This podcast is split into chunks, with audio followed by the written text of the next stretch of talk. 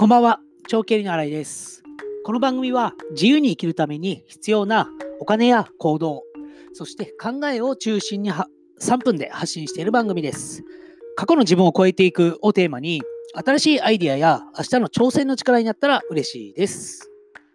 さて、今日は2月2日ですね、日曜日。ということで、明日は節分。まあ、2月に入りまして、まあ、今年2020年も1ヶ月が過ぎたということで、今日はちょっとその1ヶ月間の振り返りをしてみたいなと思っています。1月はですね、まあ、お正月はゆっくり地元に帰って、で、その後にもう一度福井に行って、今回は来年の4月、あ、今年の4月からですね、始まるゲストハウスの下見に行ってきました。まあ、ここで福井県、まあ、大野市っていうところなんですけども、そこで自分がどのように関われていけるか、まあ、福井の活性化もそうですし、自分が田舎に住んでみたい。であれば、そういうところに自分の居場所も欲しいということで見てきました。まあ、すごく田舎で、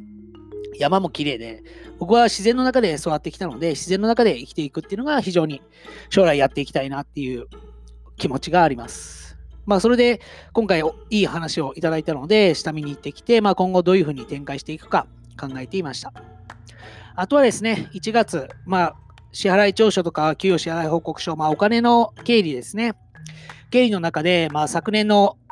決算、まあ、要は確定申告の資料もそうですし、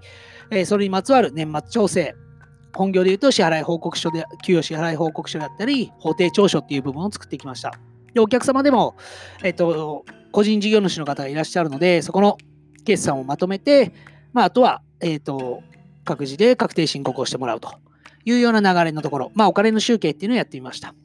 で、この1ヶ月っていうのはいろいろ動きがありまして、どういった動きかっていうと、まず自分が新しいお客さんを今後探していくにあたり、まあ、時間が必要だよねっていうことで単価を上げないといけない。で、単価を増やすためにどうしたらいいかっていう考えをしたり、あとは提案資料。この部分も全く今まで作ったことがなかったので、営業の、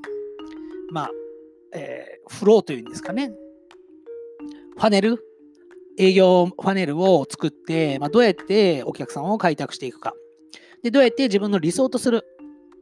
仕事ができるようになり、理想とする生活に近づいていけるのかっていうのをいろいろ考えた1ヶ月間でした。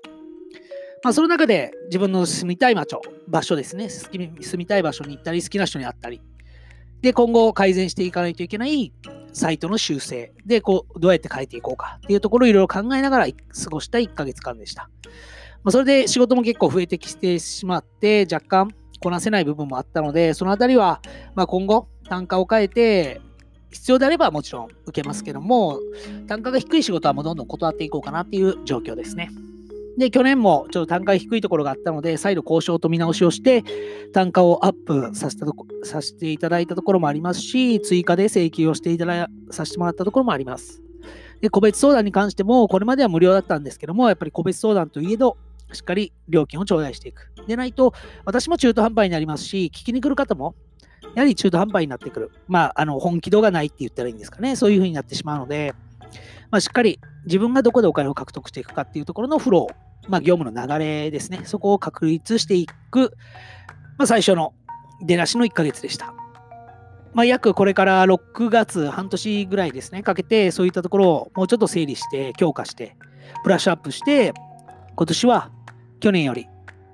一歩、い二歩ぐらい進めるように今調整しているところです。で、まあお金の話をいろいろやっているんですけども、まあ皆さんある程度収入ができてくるとやっぱり法人を作る方が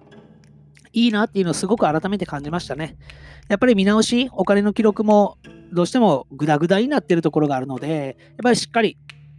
私もチェックを強化しないといけないですし、見直しもちゃんとしていかないといけない。まあ、そのためにはある程度の報酬を頂戴しないと、本気度がやっぱり変わってきますよね。もちろん工数もかかりますし。なので、まあ、お金の管理をしっかりしていくためにも、早く法人化をして、個人事業主から脱却して、まあ、何が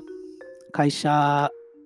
で、まあ、やっていきたいのかっていうところを明確に皆さんしていかないといけないなっていうのを改めて感じました。まあ、それは私も含めてなんですけども、